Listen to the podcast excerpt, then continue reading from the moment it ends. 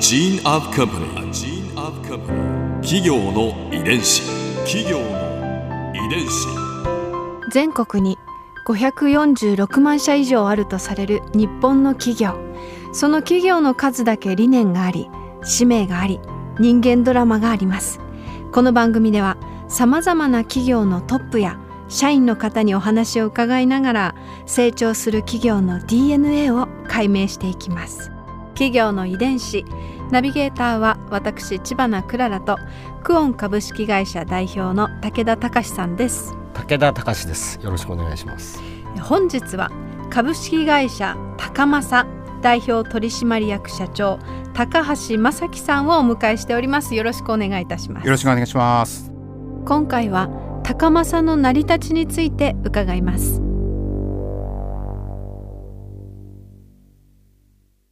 えー、まずはですねその株式会社高政についてちょっと伺っていきたいんですけれども、うん、ご存知の方もいらっしゃるでしょうかね。株式会社高政は宮城県の名産品笹かまぼこなどかまぼこの製造販売で知られる水産加工品メーカーです。女川漁港に水揚げされる新鮮で良質な魚などを使って作られたこだわりのかまぼこ。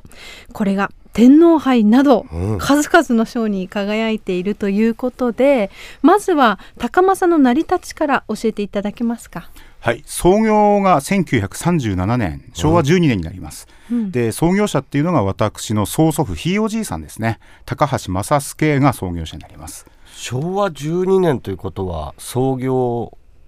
して、うん、はい、83年目です、今年。えー、すごいですね。で魚の行商からスタートしまして当初は高政商店という屋号で商いを行っていたんですね、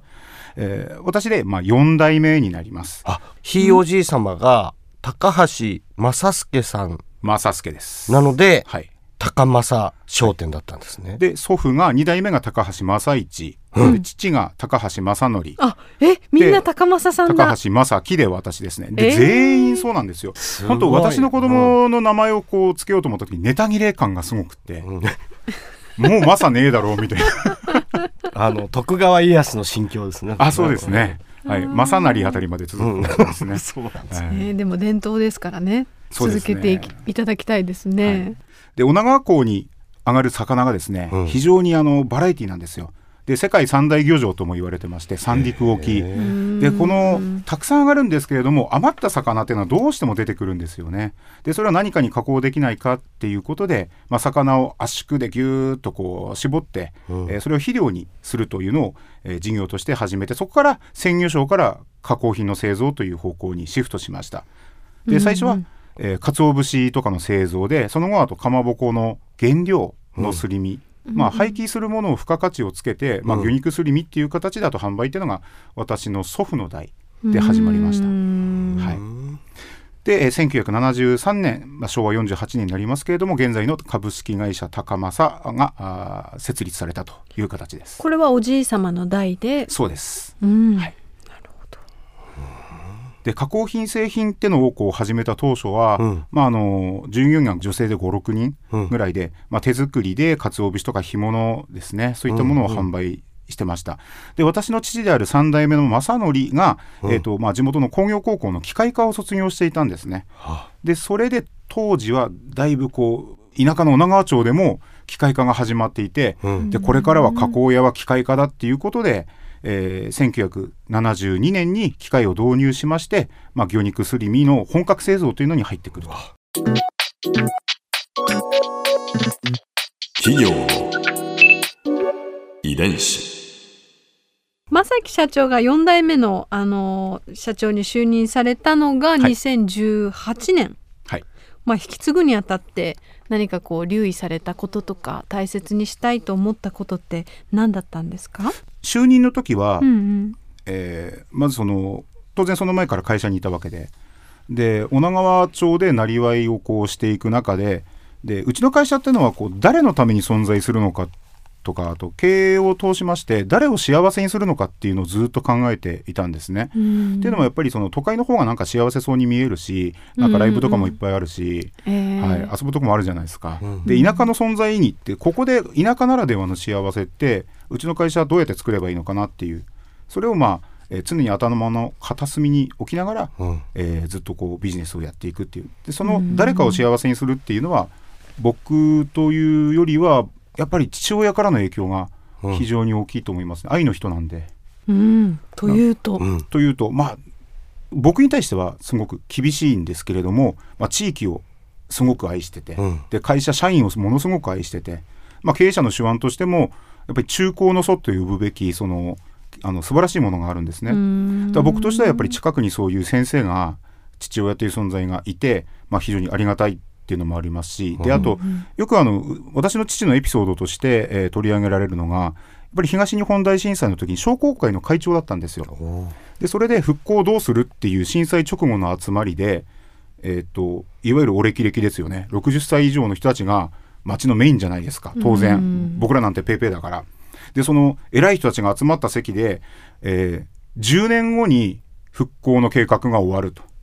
さらにその復興したと言われる町が評価されるのはもう10年かかると、うん20年後60歳以上の俺たち生きてないぞ多分と。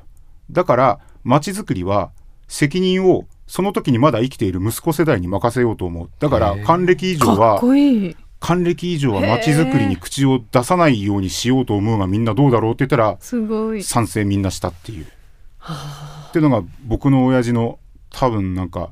愛情ゆえに何かをするのではなくて愛情ゆえに任せるみたいなところもあって計り知れないその地元愛というかうん、ものすごい人ですね。はい、そうか。はいその株式会社高政の企業理念ってはいありますか？企業は地域に生かされているっていうのがずっと口癖のように僕がその会社を継ぐ継がないのをずっと前から言われてるっていう。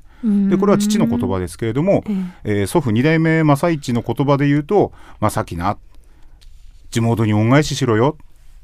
みんなに生かされてんだぞ許されてんだからな」っていう言葉で、えーそれをかっこよくまとめたのが私の父のこの企業は地域に生かされているっていうところですね。やっぱり水産資源っていうのも大事ですしで、えー共に女川で生活する人々とか、えーまあ、石巻市隣から通っている人も含めての、え当社の、えスタッフ職人っていうところも含めて、え地元の方々に生かされて、え今からもおこれまでもねずっと、えー高政がそこにあっていいですよって許されているようなものなんでだからその方々にどう恩返しをしていくのかっていうのがこの会社の、えー遂げるべきとこなのかなと思います。ここで Clara's Viewpoint 今回高橋社長のお話の中で私が印象に残ったのは、まあお父様の言葉でしょうかね、まあ、10年後20年後その女川という町がこう再生して活気づくその時に自分たちの世代はもう生きてないと。だからその時を担う若者に意思決定を全て任せようというお父様の言葉をご紹介いただきましたけれどなんだろうな。このお父様の身を引く潔さ。すごくかっこいいなと思いました。でもそれってやっぱりお父様のこう郷土に対する愛情に裏打ちされた言葉ですし説得力があるなと思いました。企業の遺伝子。